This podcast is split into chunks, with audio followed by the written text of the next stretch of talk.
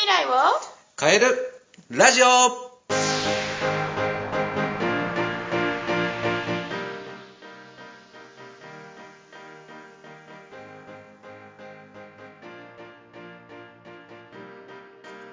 い、えー、こんにちはこん。にちは。えー今日はですね、えー定期テストの、えー勉強の仕方について話していきたいと思いますけれども、えー、と今日もですね、えー今日は、えー今日もか今日も、えー、と住吉校の、えー塾長の松駒先生にお越しいただいてまはい、す。はい、えー定期テストねえー中学生から高校生にかけて、まあ、大学生もがあると思うんですけれども、えー定期テストの勉強の仕方って昔、まあ、どうやったらやっていったらいいのかっていうところを、まあ、経験談昔からの経験談と実際に教えていっている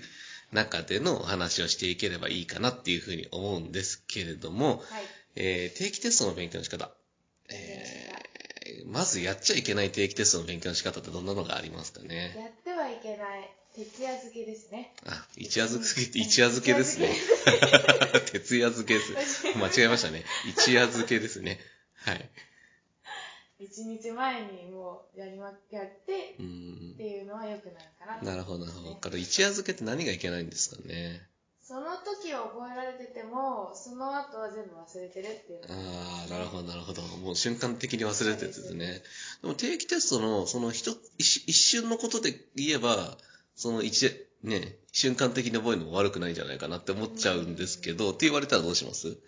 教科はいいと思うんけど、主要5科目は受験とかにも使ってくるものなので、うんうん後々自分の首を絞めることに。なるのかなと思うので、うんうんもうあらかじめ定着しを目的にやってった方がいいのかなって思いますね。そうですよね。なんかやっぱり目先のことに結構とらわれがちな定期テスト。でも実際に長期的に見ると、ね、高校受験っていうね、3年後、中学1年生だと3年後に入試っていうのを迎えていくわけなんで、長期記憶にしていかないといけないかなっていうふうに思うんですけど。うん、実際定期テストで何点以上取れてれば長期記憶になるのかっていう感覚ありますかね？あー、でも80点以上取れてたら、大体みんな、あのうん6割以上は残ってるっていうのがあります。うんうんそうですね。実際、まあ、やってて思うのは、まあ、80点以上ないし90点以上かな。これ、定期テストと、あの、模試の偏差値って結構リンクしたりするんですけど、たまにリンクしない人もいるんですよね。で、大体の人は、あの、偏差値と点数っていうのは相関関係があるのかなっていう印象はあるんですけど、うん、ね、定期テスト、じゃあ、8、今ね、8、60点ぐらいの子がいるとしたときに、80点以上取ろうと思ったら、どんな勉強しなきゃいけないのかっていうテーマ話したいと思うんですけど、はい。どんな勉強の仕方をした方がいいのかなっていうのはありますかね？よく勉強のやり方を知りたいっっていう親御様のニーズってあると思うんですけど、そうですね。まずは、どれくらい前から勉強を始めてるかっていうところと、どれくらいの数学とかだったら問題演習をやっているかっていうのを確認して、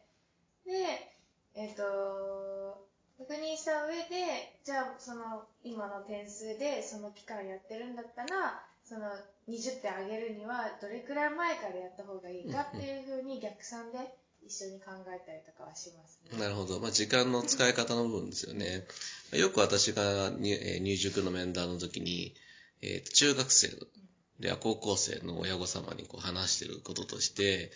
例えば、まあ、や、じゃ大体ね、あの、塾に来る来られる方のお子さんの多くは、テスト勉強いつから始めてるっていうと、まあ、2週間前へとか、まあ、大体2週間前っていう人は、本腰入るの1週間前からなんですけど、ね。大体、大体。で、た大体2週間前から勉強始まって、始めてるっていう子は、ほとんど勉強うまくいってない子が多いですね。で、なぜなら、例えば、定期テストって何科目あるかって9科目あるじゃないですか。うんで、これをね、え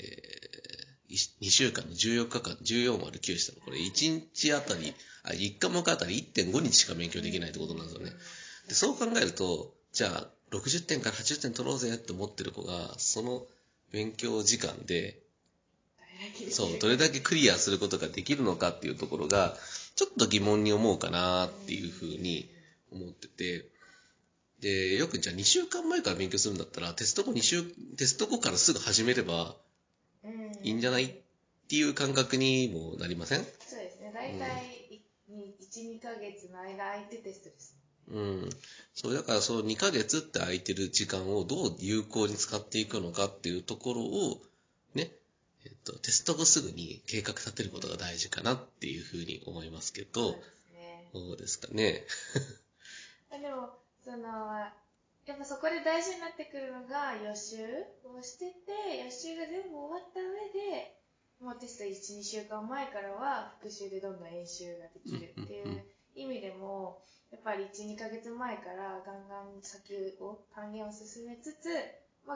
もしないと忘れちゃうので、定期的に復習も入れつつ、演習量のところ、うん質より量っていうのがテスト前にできるので、うんいいのかなとは思いますね。そうですね。私の教室では結構テストの1ヶ月前にテスト範囲が終わってるってことをまあ目標にしてて、じゃあ残りの1ヶ月何やるのって話したときに、あの、じゃあできると点数が取れるって違うっていうところなんですよね。うん。だから要はこの問題解けるっていうところ、できるっていうところだけだとミスするんですよね。ほミスをするから、じゃあミスしないようにするためにどうするのっていう話う。なんですよね。ああ、なるほど。ううんん、ミスをしない定義って、これすごく難しくて、あの、結構みんな分かってるけど分かってないんですよね。計算ミス。計算ミスしない定義。どんな感じですかね。これ難しいですよ。あの、文系の松隈先生に聞いてるんで、計算ミスをしない定義。定義。プラスマイナスを気をつける。ああ、なるほど、なるほど。まあ、細かいところ言えばそうですよね。あの、どちらかというと、あのーあれですかね、スピードの部分かなと思ってて、スピード遅い子はミスするんですよ。スピード速い子はミスしないんですよ。じゃあスピードつけるためにはどうするのって練習量なんですようん。うん。時間を計るから。要は、あの、九九の計算とかね、まあ、あの、大人だったらすぐ2区18とか出てくると思うんですけど、習ったばかりの子って、えー 2×9 は2区、うーん、18。でも9に、9×2 なんだっけ？みたいな感じであの、遅くなっちゃったりすると思うんですけど、あれって瞬発力が速い子の方が絶対ミスしないようにできてるんですよ。だから、あの、数学できる子の方が計算が速い。あ、それはあります。うん数学できる子は暗算が早い。はい。で、それを英語とかね、理科社会とか、まあそう他の科目に置き換えた時も、こねららって何ですかって言われた瞬間にポンって出てくることを、答えが出てくることを、出てこない子だと、解き終わるスピードも違ければ、見直しできる時間の余裕も作れるか作れないかが決まってくるってことですよね。じゃあそういうふうに正確性、スピードを兼ね備えた、あのー人ができるのに2週間前から勉強したんで、いけますかねっていうところが一番の本質かなって。思うんですけど。うん。ちょっと本質を言い過ぎちゃうとあれなんですけどね。ね、まあ、定期テストってところで言うと、まあ、ねその子がね、何点目標にするのかというところによって、ねやること全部変わってくるんですね。20点の子が50点にするのと、50点の子を80点にするのと、80点の子を100点にするのと、まあ、全く変わってくるじゃないですか。まあ、そこも含めて考えていくのがいいんじゃないかなって思うんですけど、松隈先生はどうですかね？そうですね。まあでも本当人によって全然学力も解くスピードもその入れられる容量も違うので、まあ、それを加味しつつ時間の使い方ってところを教えてってあげた方がいいのかなっていうのは。